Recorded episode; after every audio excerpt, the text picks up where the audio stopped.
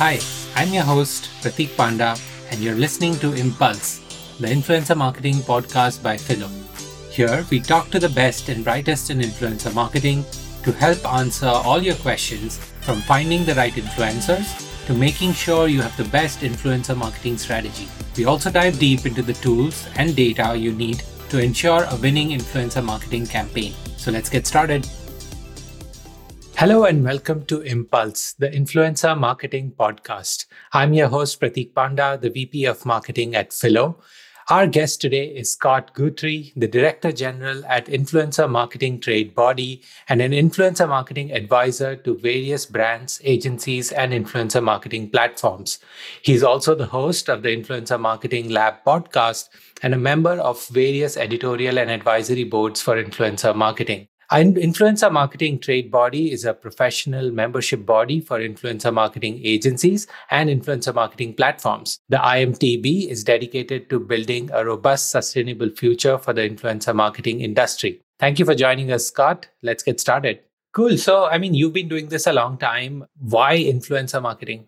Well, you know, at a personal level, there are a couple of reasons. I'm fascinated by the democratization of media and with it the removal of traditional gatekeepers. Newspaper barons and movie studio owners once played kingmakers or king breakers of fame, and social media has given us that ability to have a voice and a choice, a choice to choose who to celebrate as creators and a, a choice to turn ourselves into creators to give ourselves a voice. But I also joined at a really interesting time. It was around 2015. The industry was minuscule by comparison. It was worth about half a billion dollars then globally. Today it's worth around about 16 and a half, 16.7 billion dollars today. So our industry is moving at quite a lick. It's becoming more nuanced. It's becoming more sophisticated. It's professionalizing at speed. And that, that excites me, I think, just being part of that. But your question could be asked in another way. And I don't know if you're asking me a more philosophical question of why influencer marketing. And I think for that, you know, it's that shift from web one into web two Web 2 with its so the creation of social media platforms and their launching, the creation of the rails on which created content runs, whether it was MySpace in 2003 or Facebook in 2004 or YouTube 2005, Twitter 2006, Tumblr 2007 and, and, and Instagram 2010 all within seven years of each other. There's a lot of platforms launching. So I think that is one reason for influencer marketing. Computers moving from being untethered used to be just a, a, computer on a desk. It's moved from a desk to a lap to a hand. You know, we've all got smartphones now, and the modem's been replaced by Wi-Fi. 4G is replaced by 5G. So it means that text has been replaced by images, images replaced by video. And I think, lastly, why influencer marketing? I think it's a fallout of the last global recession that ended around 2009 that uh, that really dented the blind trust we have for institutions, whether they were banks or big businesses or media outlets. We lost that blind trust, but in turn we gave more of our trust to people like us, and people like us were those creators, those influencers. You touched upon a couple of things where I want to dive a little bit deeper. One, you mentioned about the whole transition from web 1.0 to 2.0 we are starting to see this trend for Web 3.0 now. And one of the theories behind that is a lot of these platforms in the Web 2 space limit the way you can do things. For example, you could be a creator with a million fans on Instagram. And if you lose access to your Instagram account tomorrow, you lose all the effort that you've created over the years, right? The idea behind Web3 is that platforms would be more decentralized. So you could theoretically, at least today, move your audiences with you, right? Do you think that kind of shift is going to happen? And what does that mean for relationships that creators are building with their fans and followers? Well, I think it's a really poignant question this week when we're looking at what's happening with TikTok in the United States, for example. Building your house on rented land, as that sort of cliche goes. I think we've become more savvy to it. I think there was, you know, the apocalypse with YouTube back in was it 2016 or 17, the collapse of Vine, moving over from YouTube into Instagram, then now to TikTok, and then maybe back to YouTube Shorts. So I think we're creators and, and marketers are a little bit more savvy around it. They have more opportunity to spread their risk. Web 2 was fantastic. It enabled us to stop just reading other people's text and to create our own content. That was amazing. But you're absolutely right. It was centralized in a handful of companies. In theory, Web 3 will allow us to port our communities and create our own versions of TikTok, our own versions of Instagram. Now, I think there will be a few lucky winners, and so that will be sort of Darwinian, that will be the, the strongest kind of survive on that. But in theory, it's very exciting for content creators to be able to port their community and then not just be beholden to another person's platform and the vagaries of the algorithm and the vagaries of a, a, change in terms of service. They'll be able to write their own terms of service in blockchain, write their own ideas, and people that create that content and people that part of the community will be, be able to benefit from it from writing the rules, but also benefit from it financially. So potentially it's very exciting. Last year, everything was all about NFTs. It was all about the metaverse. It was all about Web3. This year, not so much. This year, it's all about AI. So I think, you know, these things are, are happening, but they're not going to happen next year or, or, the year after. They will come, and they'll, but it's more like five, ten years away rather than three, six months away. Got it. The other thing that you mentioned was this time post recession 2008 2009 which kind of led to growth of creators in this industry actually getting established right? And from a half a billion dollar industry to about 16 17 billion dollars today it's expected to be about 100 billion dollars over the next 5 to 7 years. There is the trend which picked up during the pandemic phase where people got affected with their jobs a lot of things was happening more people started spending time online and that brought in a lot more new creators. And we are seeing that sort of trend continue now with everything that's happening in the financial industry. Likewise, in the tech industry, a lot of people losing jobs again. And we are seeing a lot more creators become more active in spending time in creating content and actually looking at being creator as a full-time job. Do you think that trend is also going to stay? Will this actually become a serious thing for people to do? Yeah, I think so. And scrolling back, the only way you could really make money as a creator was if you creating content on YouTube and shared in the AdSense, or whether you built a community and you could, I suppose, rent out that community through influencer marketing. Now there are so many other forms of revenue streams at a creator's disposal, whether it's moving from merch or to proper products creating podcasts like we're talking today, or newsletters, or having Discord servers and paid for access to that. Lots of other different ways to generate money. So I think we will start to rethink the role of the creator. And I think the role will sort of bleed into what a brand wants in the way that creators and brands work together. But I think you're right. I think we'll move away from creators sort of needing a gazillion hits to be profitable, as in, you know, subscribers and views, down to a, a smaller level of diehard fans. And uh, whether that's a thousand, whether that's even a hundred, you know, there are these diehard fans that will be able to sustain a creator in the long form. Yeah, and you brought in a good point there because there is this shift happening towards identifying more micro influencers, nano influencers. These are folks having less than 5,000, 10,000 followers and fans, but a lot more tied to the creator and therefore better trust. As a brand, if you are looking at identifying influencers, how do you balance between going after influencers who have millions of followers versus these more niche micro and nano influencers? Well, I think the short answer is it depends on budget doesn't it? You know, but it also depends on your objectives. You know, where in that sales funnel are you playing? Where are you trying to shift that consumer? Is it bringing awareness? Is it being top of mind? Is it building brand equity? Is it consideration phase? Is it shifting product? Is it getting repeat sales? And I think different creators play a part in different elements of that. And I think niche are especially good at the bottom bit, the trustworthy bit, as in helping to convert into a sale. I think increasingly we're moving away from working with creators who have big social followings, moving into being led by creators and the values that they hold, the worldview that they share, the behaviors that they imbue. And I think that uh, increasingly, and I think we're sort of led by Gen Z on this, you know, the, the Gen Z want to buy from a company that they trust and they believe in. And that goes through the value process as well. So it's not just about the size and the demographics or the important data stuff, but it's also about the softer side. Do they share the same values? Do they share the same worldview as you as a brand? And I think increasingly we'll see that in niches as well. That's why you'd go to a niche, someone that really chimes with your target audience. Yeah, that makes sense. And I ask this to almost all of my guests and give me one controversial hot take on influencer marketing that you stand by that maybe people agree or don't agree to. Well, I think influencer marketing challenges the supremacy of television. And what I mean by that is TV advertising still takes the lion's share, the largest slug of ad spend globally, but it's in decline. In 2017, over a third of all ad spend globally went on TV ads. By 2020, TV ad spend had dropped from 34% down to 29%.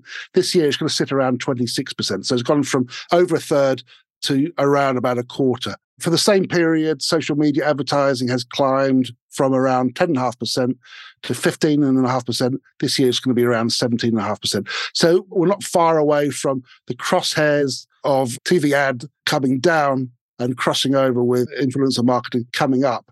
But it also challenges the essence of television. I think it begs the question what is TV anyway? What is television anyway? Mr. Beast has 138 million subscribers on his main YouTube channel. According to Social Blade, his views have been watched more than a billion times in the last 30 days alone. So if TV is about reach, Mr. Beast commands the same viewership as a top 10 Netflix show.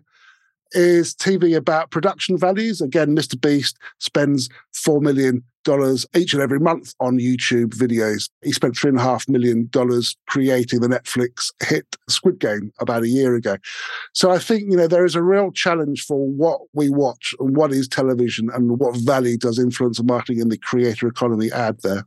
That's interesting. And I see a similar trend on the digital marketing side also where, you know, I've spent more than a decade on that channel. And as much as as marketers, we want to budget out money for performance ads or paid marketing influencer marketing is starting to be that serious channel where you would want to you know start allocating some money and start measuring success but at the same time it's getting a lot more difficult for paid performance ads to perform well on any channel for that matter because as buyers also we are getting smarter on identifying what's an ad that a brand is trying to push on you versus what is a more authentic influencer led campaign, right? Even those are identifiable, but increasingly influencers are also focusing on authenticity. And that's what builds the whole trust, right? You did talk about trust being important in this whole space.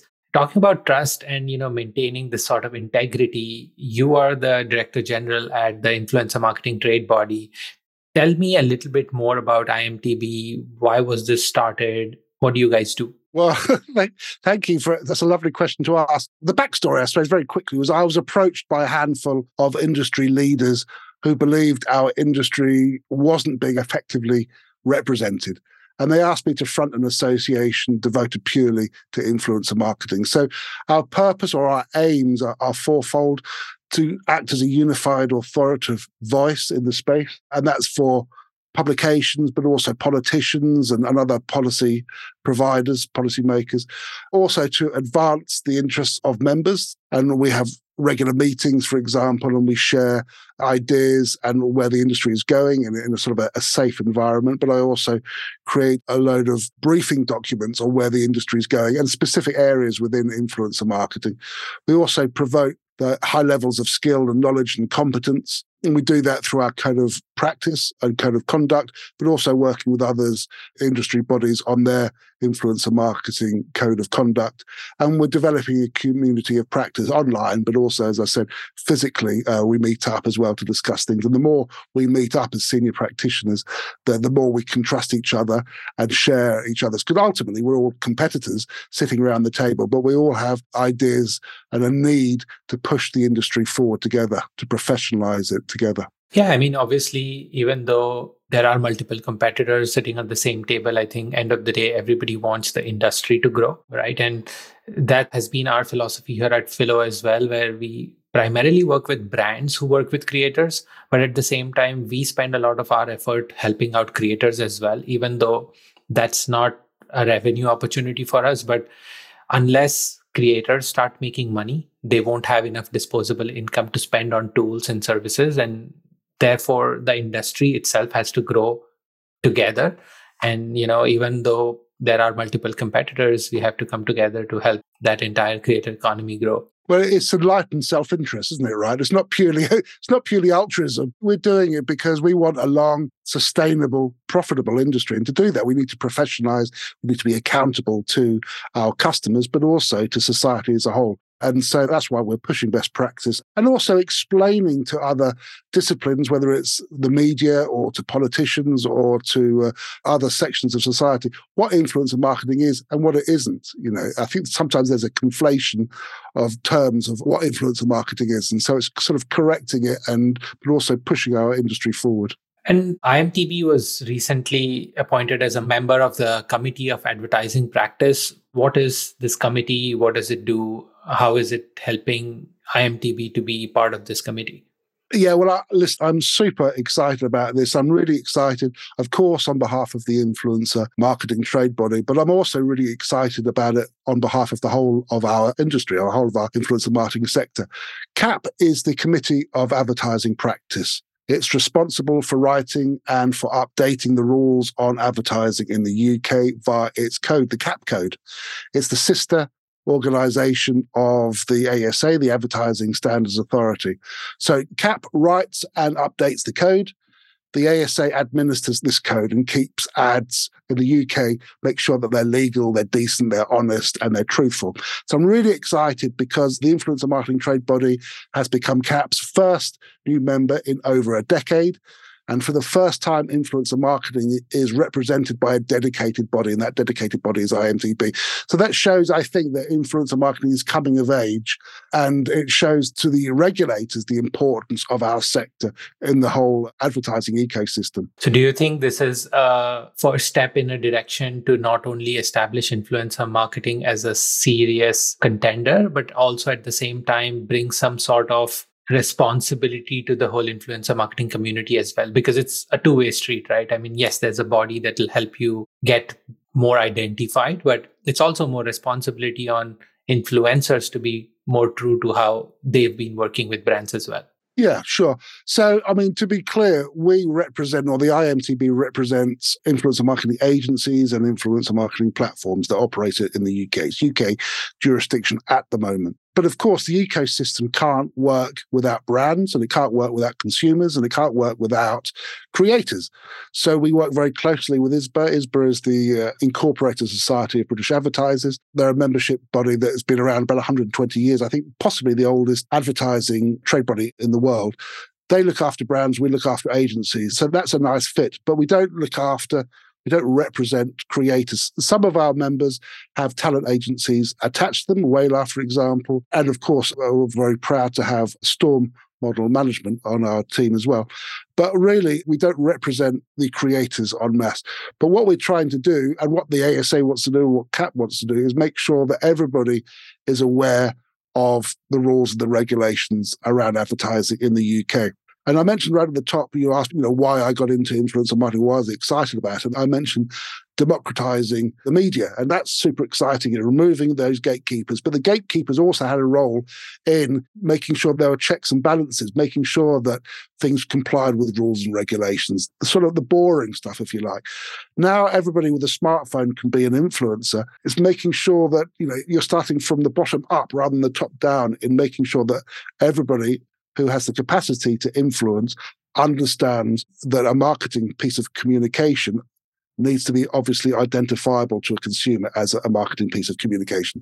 And that's what we're trying to do with the ASA. At the moment, it's around hidden advertising or covert advertising, which really just means that you haven't declared, obviously, that that piece of communication is an ad, i.e., putting in a hashtag ad somewhere obvious Got it. And talking about authenticity and responsibility, a lot of influencers over time, whether by choice or not, get pulled into controversies or get negative publicity. Do you think, as brands, you have to be really cautious about picking influencers in that sense? What advice would you give to brands who are trying to discover what kind of influencers they should work with? Well, this is a brand safety issue, isn't it? There's a great term that I like. I'm not a fan of the definition, I'm a fan of the term offense archaeologist. This describes these keyboard warriors who rummage around online, poring over old tweets, over old comments, over old social media posts, over old YouTube videos of a past life of a creator to identify the hope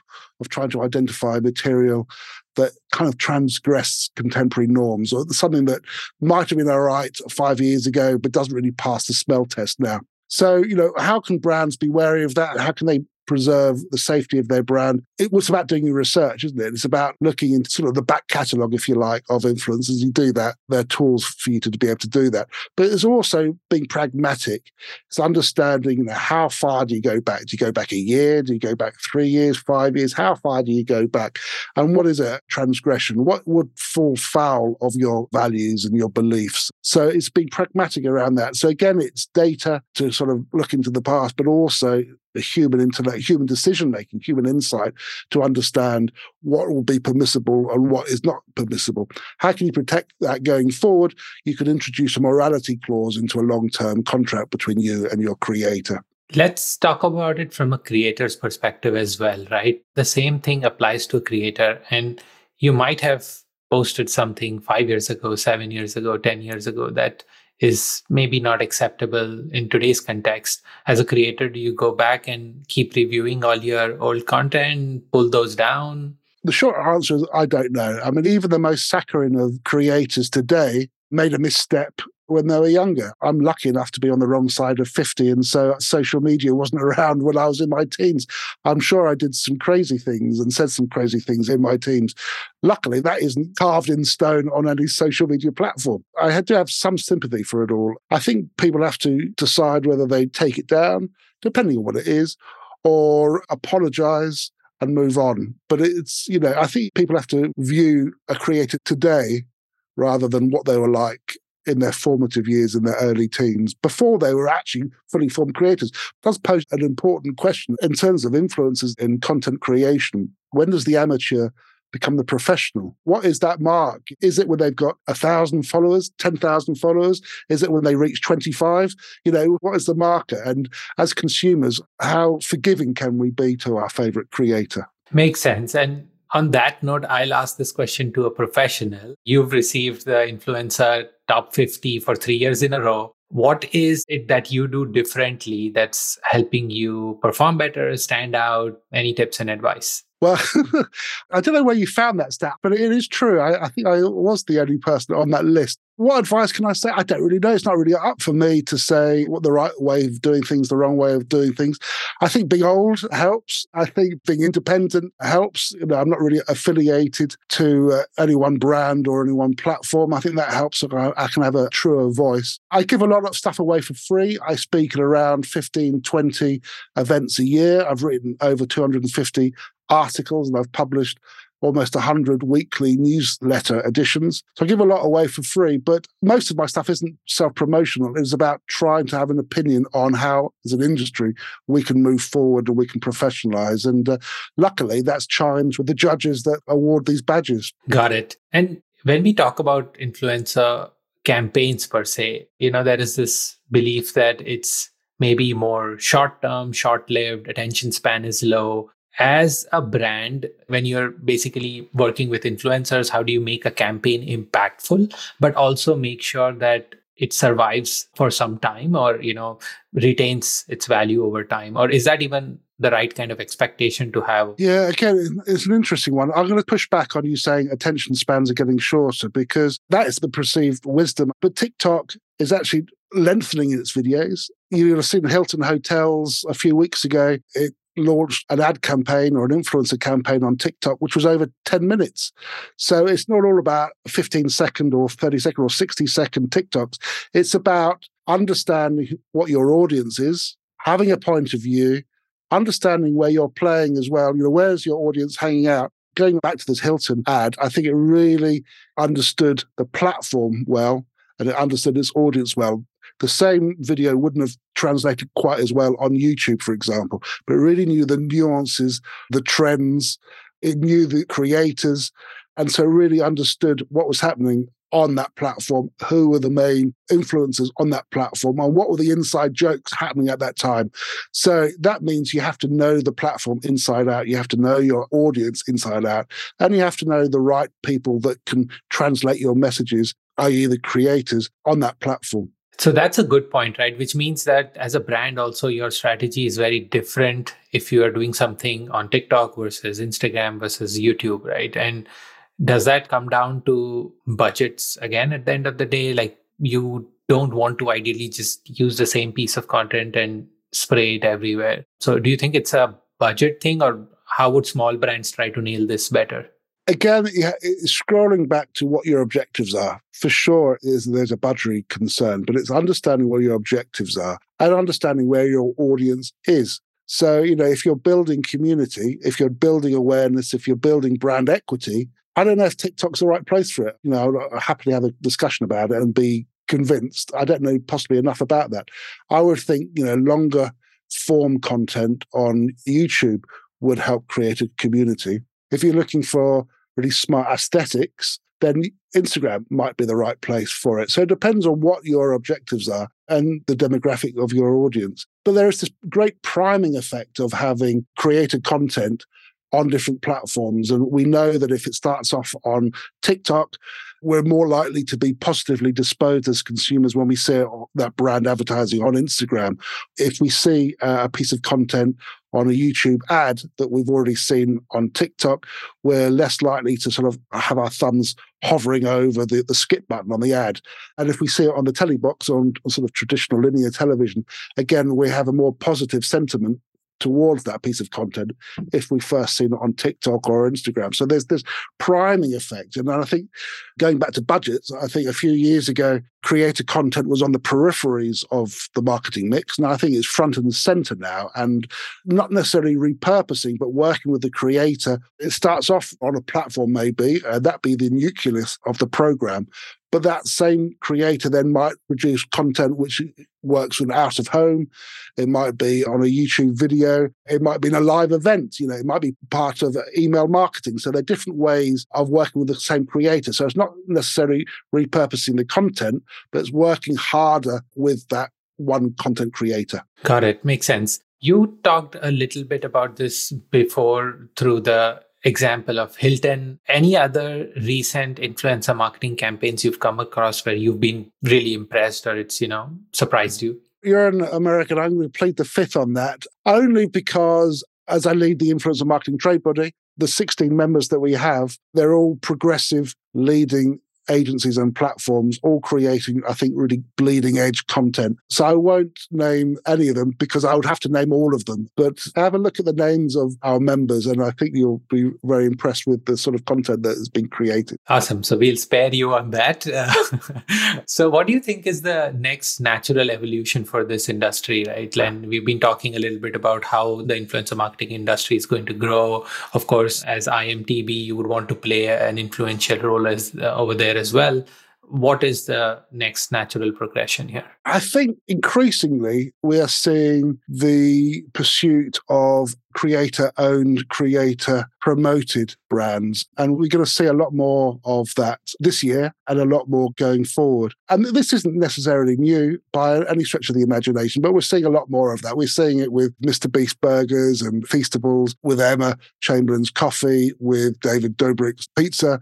We're seeing it with KSI and Logan Paul and Prime Hydration. So we're seeing a lot more. It's kind of moving from celebrity down to the mid tier as well. It's not new phenomenon. Of course, you know, Emily Weiss launched Glossier from her blog into the Gloss I think was at 2016. But scrolling back, you know, we, have seen it with celebrities and we've seen it with sportsmen. Uh, has anyone ever heard of Salton? Salton Inc. No one's ever heard of Salton Inc. But they're the guys that were providing or building the George Foreman grill. The George Foreman grill sold 100 million units in the 90s and early 2000s. So it's not a new phenomenon, but we'll see a lot more of that. But I also think we'll see, and I hinted at it a little bit earlier, we'll see the velveteen rope between the brand and the creator being pulled to a side and the creator sort of coming into the hallowed VIP area of the brand. And rather than just promoting a brand's products, they will co create brands and they'll also become more creative directors. We've seen that with Diet Coke and Kate Moss. We've seen that with Louis Vuitton, Moët Hennessy, with Pharrell. We've seen that with Pretty Little Thing in the UK with Molly-Mae Hague and Gymshark with David Laid. So we'll be welcoming them in. And why would brands not want to welcome them? Because they own this community that brands are trying to tap into.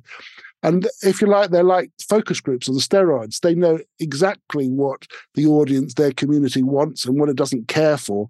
And they know how to deliver that. They know what won't work, how to translate brand messages into messaging that is palatable for their audience. So we'll see a lot more of that. And we'll see a lot more creators being their own brands. We've shifted nomenclature, I think, also over the last few years from influencer to content creator. Increasingly, influencers want to be known as founders. So there's this shift as the march of progress. And I think that's something that's really interesting to watch. It will be interesting to watch. Before we close out for today, I have a fun question for you. If you were to take an influencer out to lunch, who would you want to go out with? I think I'll take Jimbo Hawkins out for lunch. He's big everywhere, but he's big on Instagram. He's a plus size skater, goes by the handle Manatee. I think it'd be a lot of fun because he can do all the skills, all the uh, the stunts on skates and on, on a skateboard. But he's also, as I say, a plus size guy. And I think he'll be a lot of laughs over a long lunch. Awesome. That's nice. It's always fun when you can challenge norms, right? And it also gives viewers more confidence that you know you can do it as well and you need to go challenge these norms and so on. So it's amazing that creators like him exist and help bring that positivity in life. I think that's very important positivity but also it's important from we're seeing a lot of pushback now on image manipulation and on the way the body image is portrayed on social media. So I think it's really positive that we're seeing different shapes doing stunts that, you know, uh, doing backflips on skates, for example. And a plus size guy can do that. You know, I've seen him doing mountain climbing as well, which seems, seems very hard work, but he, he pulls it off. So yeah, I enjoy his videos. But B, I think it would be very funny to have an uproarious lunch with. Awesome. So before we sign off, if somebody's starting out in influencer marketing, what's one piece of advice you'd give them? I think become a creator yourself, not for the clouts, but to understand the practicalities of each platform, what it's like to create content on each platform, understanding the algorithm, how that works, getting into the mindset of it. I think that's really important, but also to carry on learning. We said right at the beginning that the industry is moving in such a lick that you can never stand still. If you're standing still, you, you're going to be left behind. So carry on reading, carry on listening to excellent podcasts like this one, carry on listening to podcasts, carry on reading blogs, carry on learning about the industry. Those are my two takeaways, I would say. Awesome. Thank you so much for sharing that. I've had a great time talking to you today. And I'm sure we will see the influencer marketing industry grow over the next few years. And folks like you are obviously at the center of it, trying to, you know, shape it and give it the right positive direction. So thanks a ton for the effort that people like you are putting and hope for a bright future for influencer marketers and brands as well and all of us grow together. I'm confident that we will have a very bright uh, future as long as we professionalize. But with that in mind i think we will have a very bright future. Thank you very much for having me on your show. Thanks a lot Impulse, the influencer marketing podcast, is brought to you by Phyllo. Phyllo is the easiest way to get access to authenticated creator data from hundreds of different platforms. To know more about Phyllo, visit getphyllo.com. That's get P-H-Y-L-L-O.com. Also, make sure to search for Influencer Marketing Podcast in Apple Podcasts, Spotify, Google Podcasts, or any of your favorite podcast listening platforms. And don't forget to click subscribe so you don't miss out on any future episodes. On behalf of the team here at Phyllo, thank you so much for listening.